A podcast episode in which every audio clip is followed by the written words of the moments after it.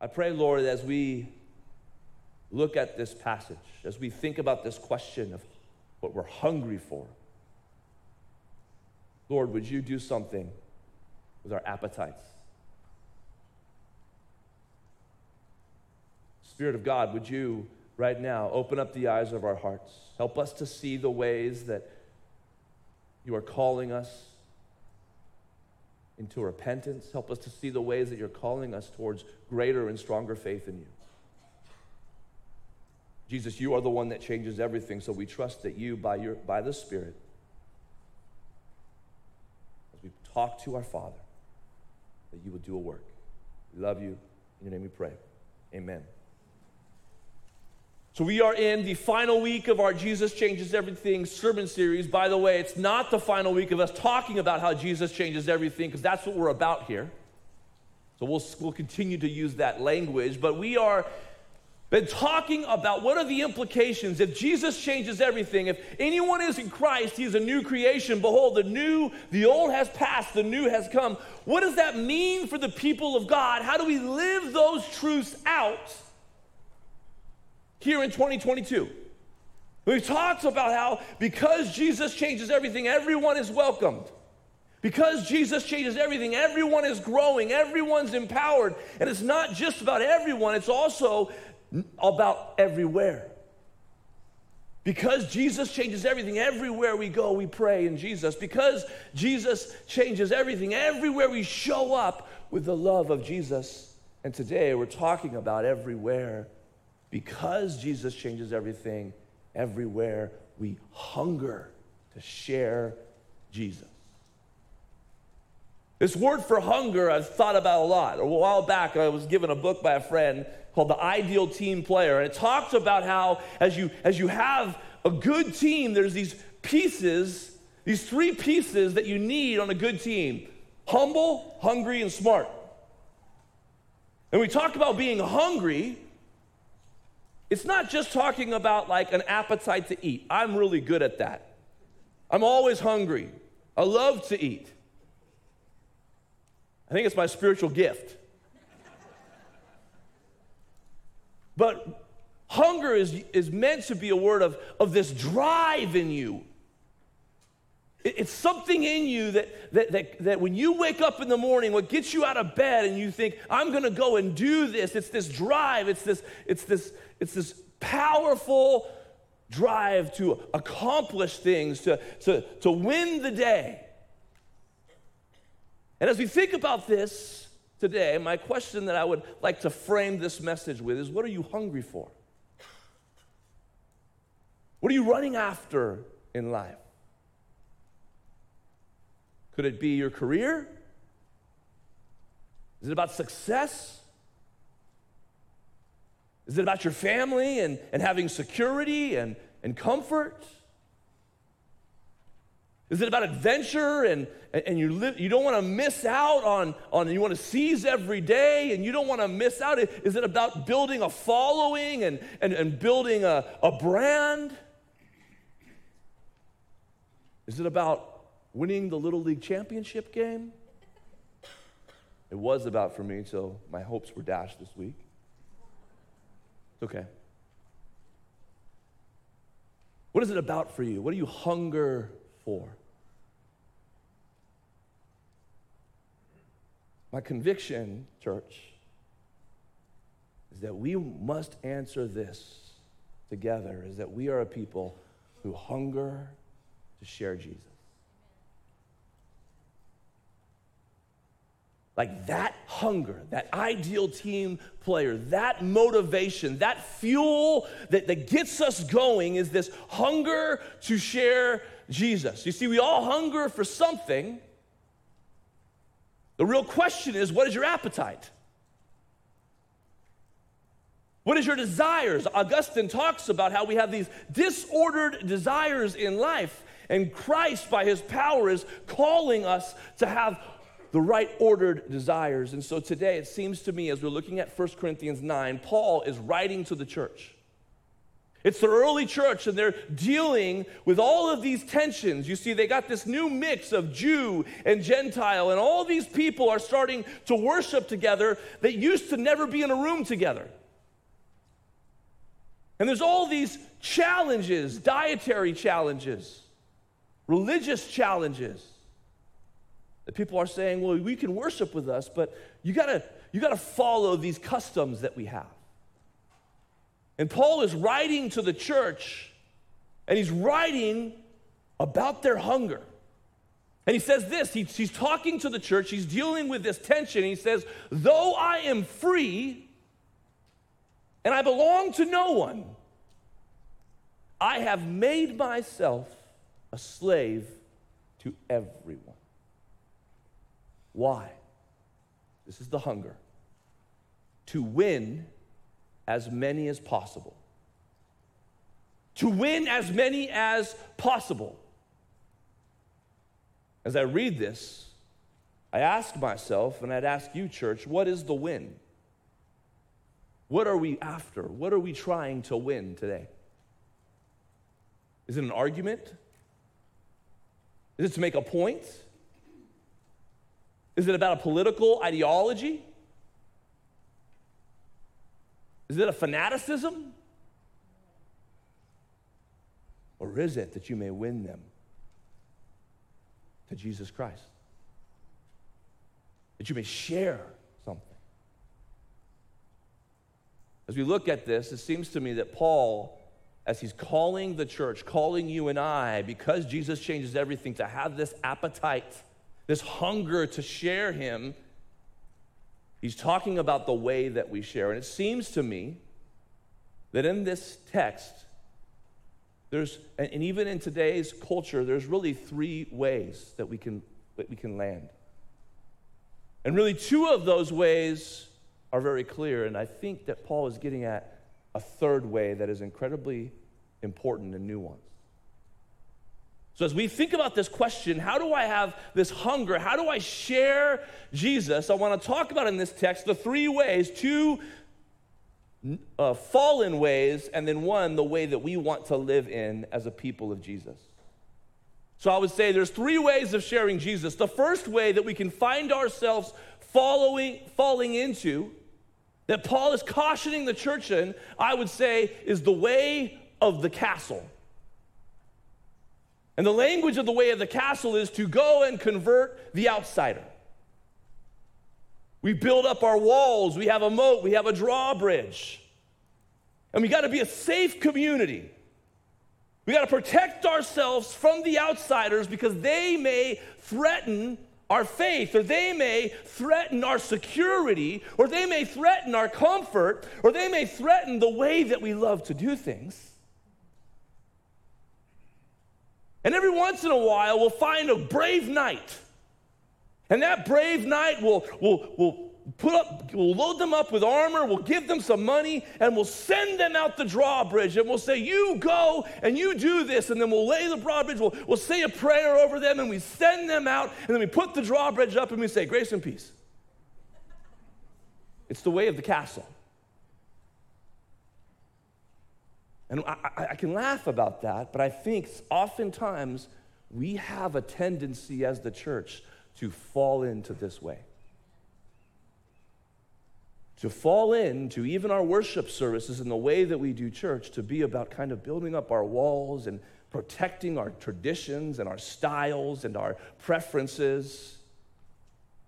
And telling people it's okay for you to worship with us, but in order to do so, you, you, need to dress a certain way.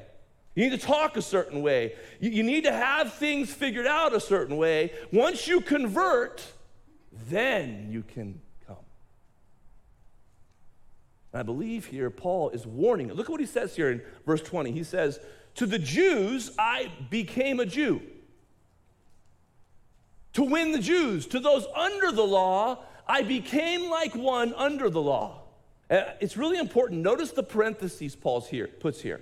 I think these parentheses are really important. He says, though I myself am not under the law, so as to win those under the law. So he's talking to the religious Jews at the day. And he's saying, I'm going to, because I care so much that Jesus changes everything, I'm going to do my best to still be in the community, to be a part of this community. But I'm free now.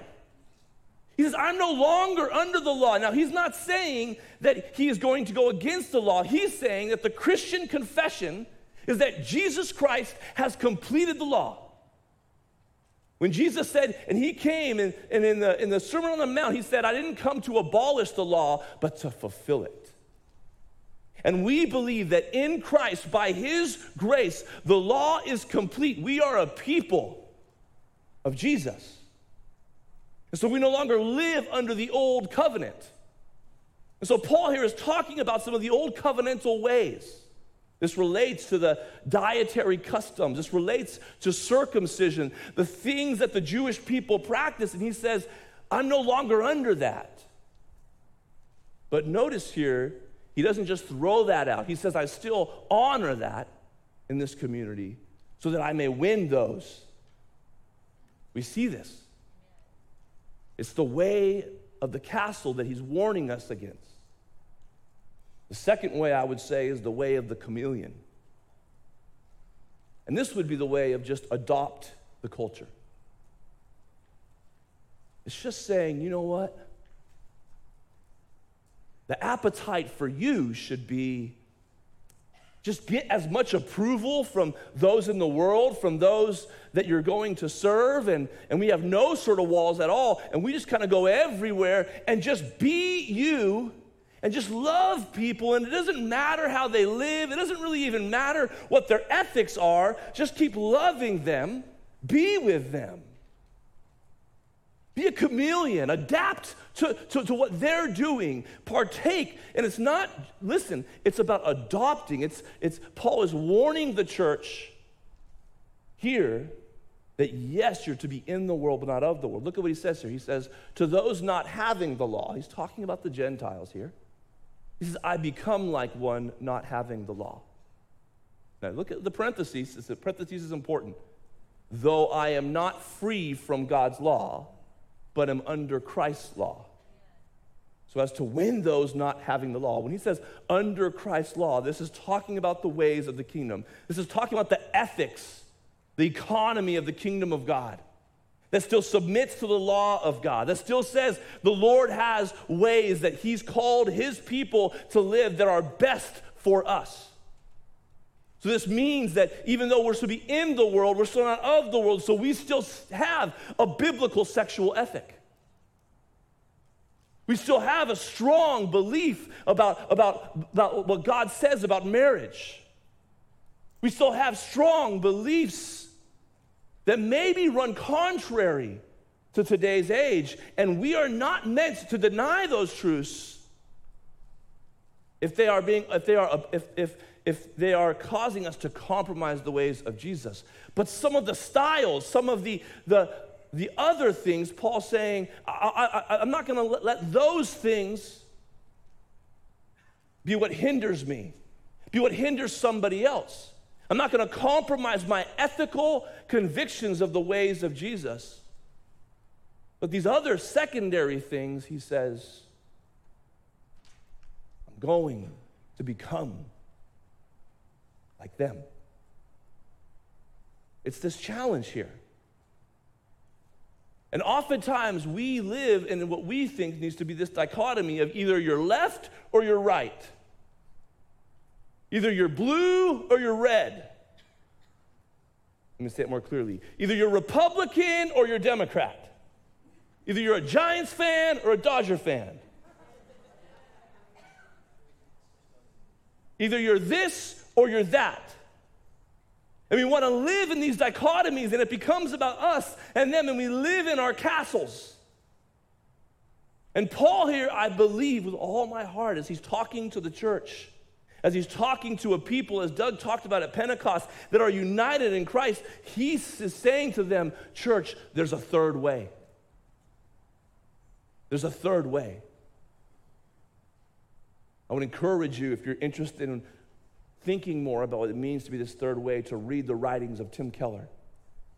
He wrote a book called The Reason for God. a wonderful apologetic about this third way, about God's people being called into a third way. What do we mean by that? I would tell you this. This third way is not about winning an argument. It's not about making a point. It's not about compromising a conviction. It's the way of the cross. It's the way of the cross. It's the way of liberated sinners.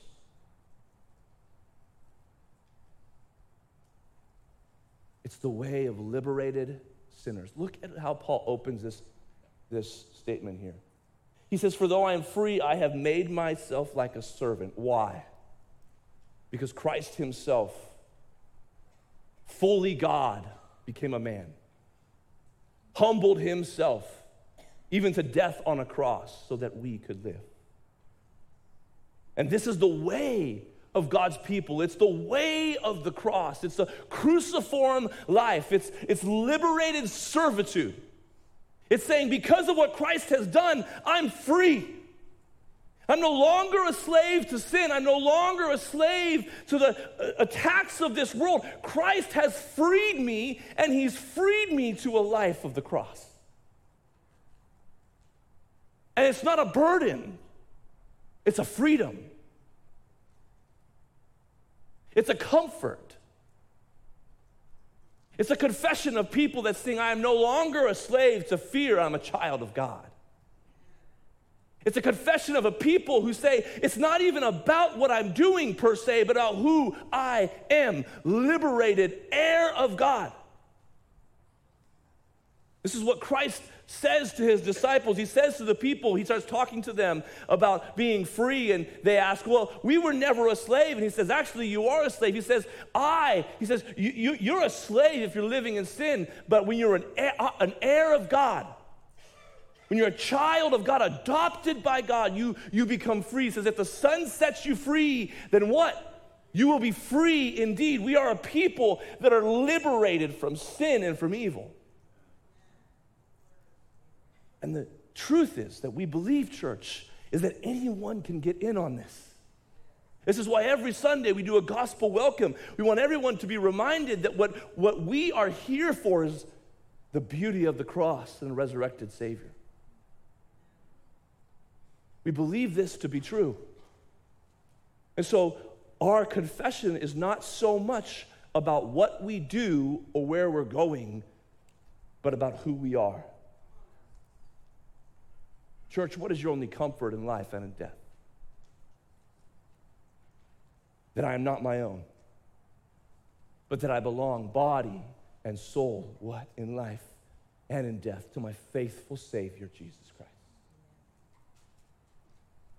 We are liberated exiles. And this is why Paul, when he's writing to the church and he's writing to them who find themselves in this tension of, of the ways of the castle or the ways of the chameleon, he says, No, we live in the way of the cross. He says, To the weak, I become weak. He says, To win the weak, he says, I become all things to all people so that by all possible means I might save what? Some. What's the win, church? What's the win, my beloved brother, sister?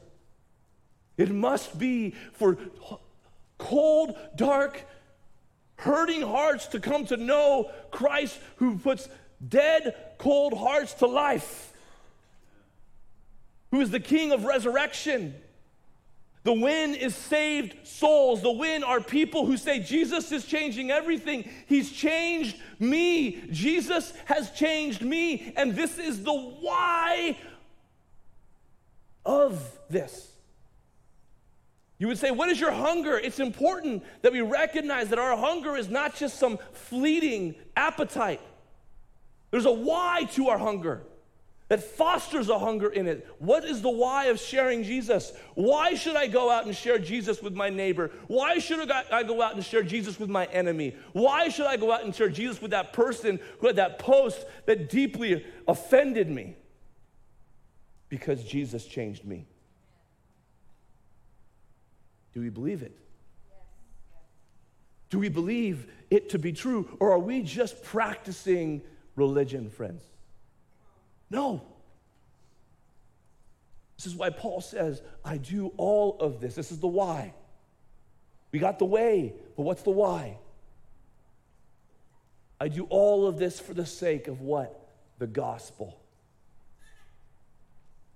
That I may share in its blessings. Look, listen, look at that verse. There's so many juicy words that we need to squeeze right now. The gospel. What's the gospel? Jesus changes everything. I once was dead and now I'm alive. If anyone is in Christ, he's a new creation. The old has gone, the new has come. Jesus, not me, not your pastor, not your church, changes everything. Jesus changes everything. This is the gospel. And what do I do that I may what? Share in its blessings. I love that word share. Church, we miss this. Is the gospel good news?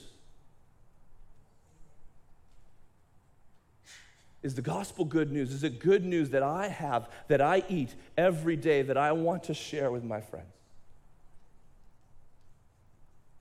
Sharing means I'm also partaking in it. Does that make sense?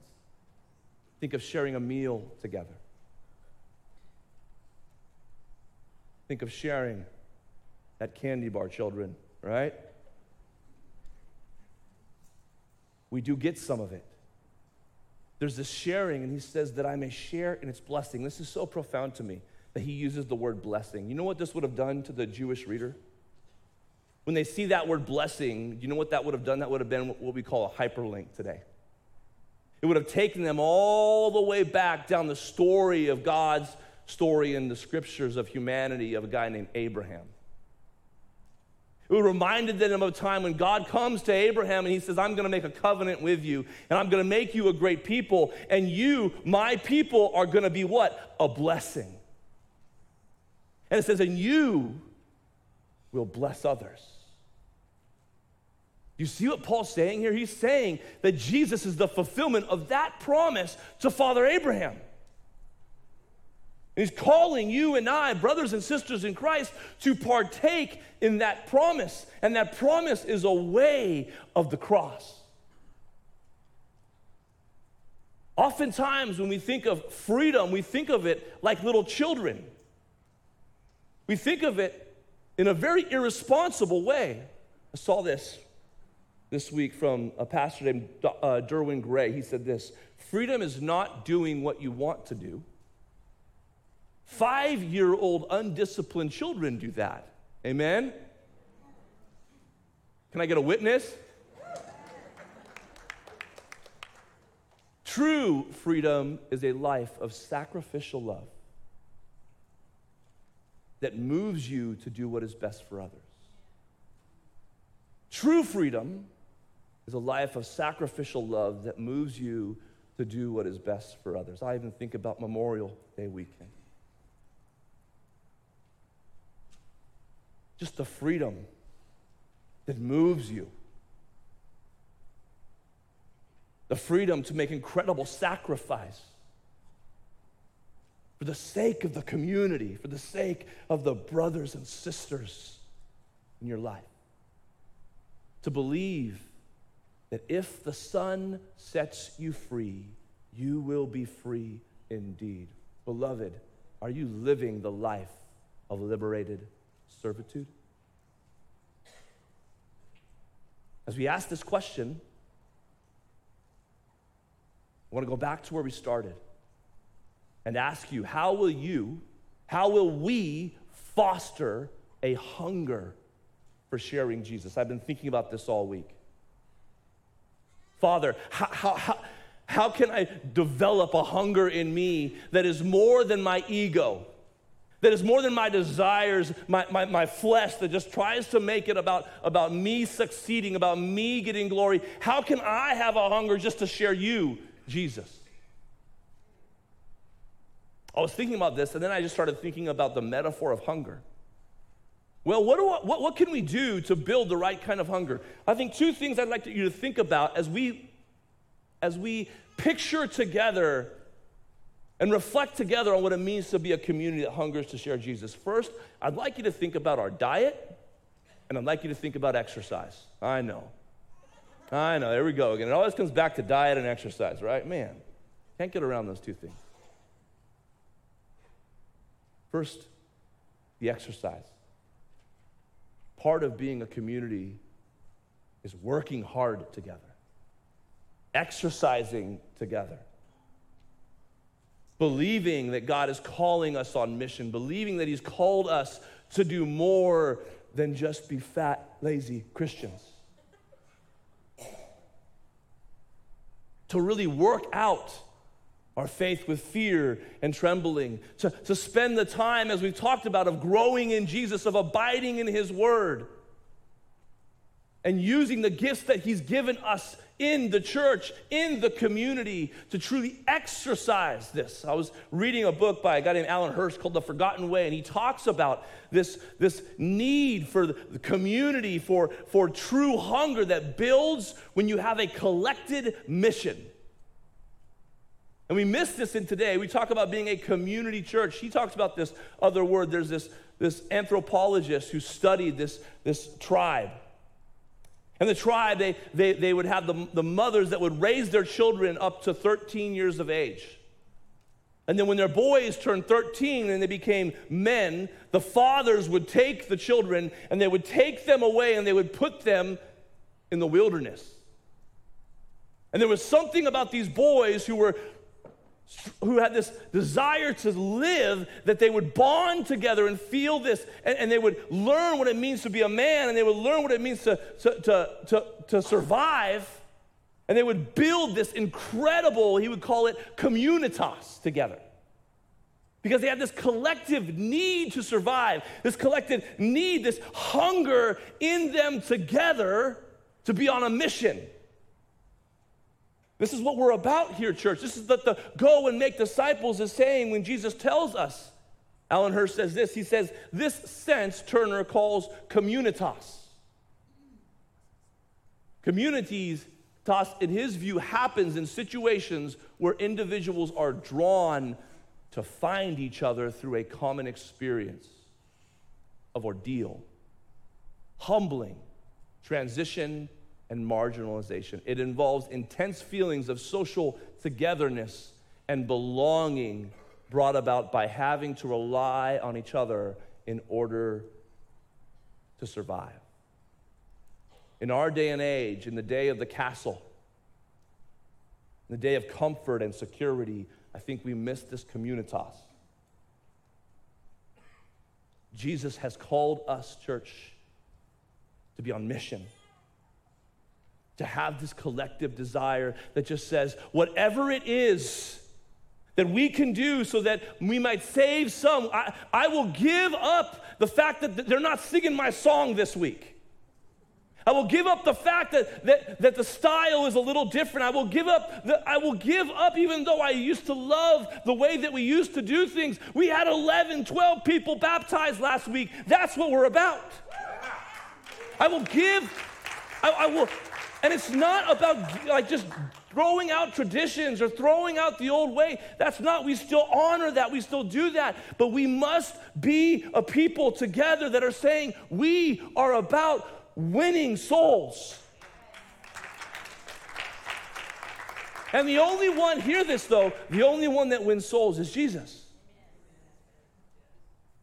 And yet he uses his church, he uses the family of God as the instrument to declare his kingdom. And that's what we're invited into. So I would encourage you to be thinking about that exercise. How are you exercising your faith? How are you going and sharing Jesus? And I'd like to close by just reminding you of your diet. What are you eating? I've learned over the years if I eat sugar and Dr. Pepper, and a lot of bread, I just get fatter and fatter. It's really depressing because I really love those things. I think sometimes in the church we can get so caught up in eating the wrong things that we're missing the very personal presence and grace of our Lord Jesus Christ. And I would encourage you to reflect on the practices that you have. I would seems to me that growing in Jesus relates to discipline in our life too. To saying that I know that I need to eat of the very presence of Christ. I know that every day, ideally every minute, I'm going to have this awareness to his presence in my life because I need his grace in my life. I would encourage you I would exhort you to be thinking about where in the rhythms of your day, in the rhythms of your week, are you having a steady diet of the grace and the truth of Jesus in your life? It probably involves some way of reading His Word. It probably involves some way of talking to Him and praying to Him. It probably involves some way of being with the bride of Christ and having conversations in community together. I would encourage you to think on that. Reminded of a story. I'll close with this story and then we'll sing a song. Story of this guy named Thomas McKenzie. And he, and he told the story of this pastor. He had been working in the church for a long time. He was charismatic. He had a very successful church. But all of a sudden, he found out that his wife had had an affair with one of his dear friends. And because his house wasn't in order, the church fired him.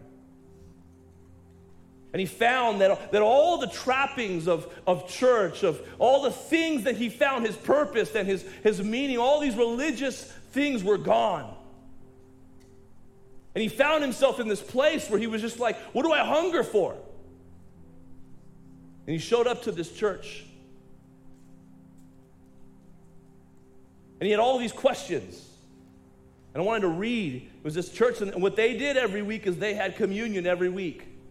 Communion is where we eat the bread and we drink the cup. And look what it said. It said, Steve, is, he called him his name Steve. He didn't have the kind of spiritual life he had always relied on. He had gotten to a place where there was all these doubts and all these questions that he was struggling with about his faith says nothing about God made any sense to him.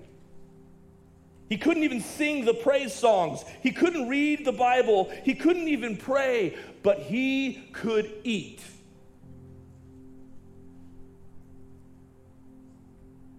Steve Mind needed answers. His heart needed to be comforted. His soul needed grace. Sermons weren't giving him answers, and praise music wasn't comforting, but the body of Christ was feeding his inner self. Steve discovered that God was real to him when he ate and he drank Holy Communion. Even though Steve was at the lowest point in his life, a time when he could do nothing to help himself, he was still able to receive the sacrament. Church, when we say we hunger to share Jesus, it's because we're hungry for Jesus. When we say that Jesus changes everything, church, next week we get to have communion and we can't wait for it next week. And by the way, you don't need just communion to be eating of the very presence of Christ. He's given us that for those moments where we taste the bread and we drink the cup to remember that He broke His body for you. He shed His righteous blood for you so that you can live in that. And I think sometimes, I'm talking right now to a mirror, sometimes we lose the appetite because we've forgotten what we're supposed to be eating. We're supposed to be eating the very grace of Christ. Over and over and over again, we're called to be in Christ. We're called to be a people that live in the grace. That is by grace you have been saved through faith. So, as we think about what it means to hunger to share Jesus, church, don't let this be a message that's just about you going and telling people. It needs to start with the hunger in your heart. It needs to start with the gospel of Jesus Christ telling you, I have gotten you. It doesn't matter what you've done.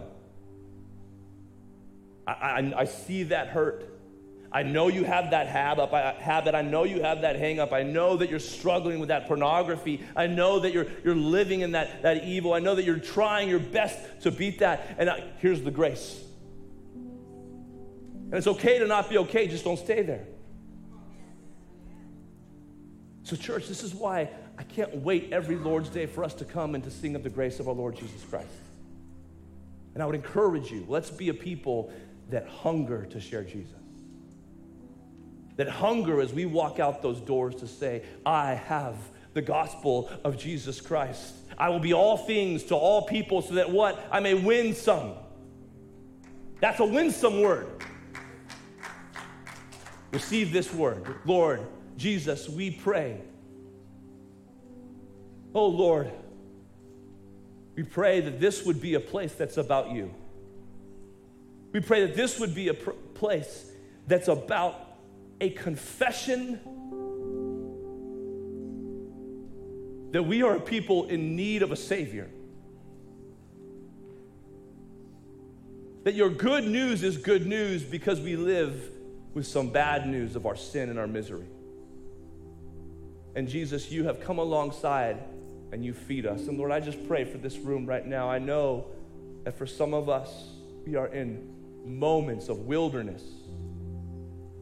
We are in moments where we say, I hear that, Pastor Logan, but I just don't have that hunger in me.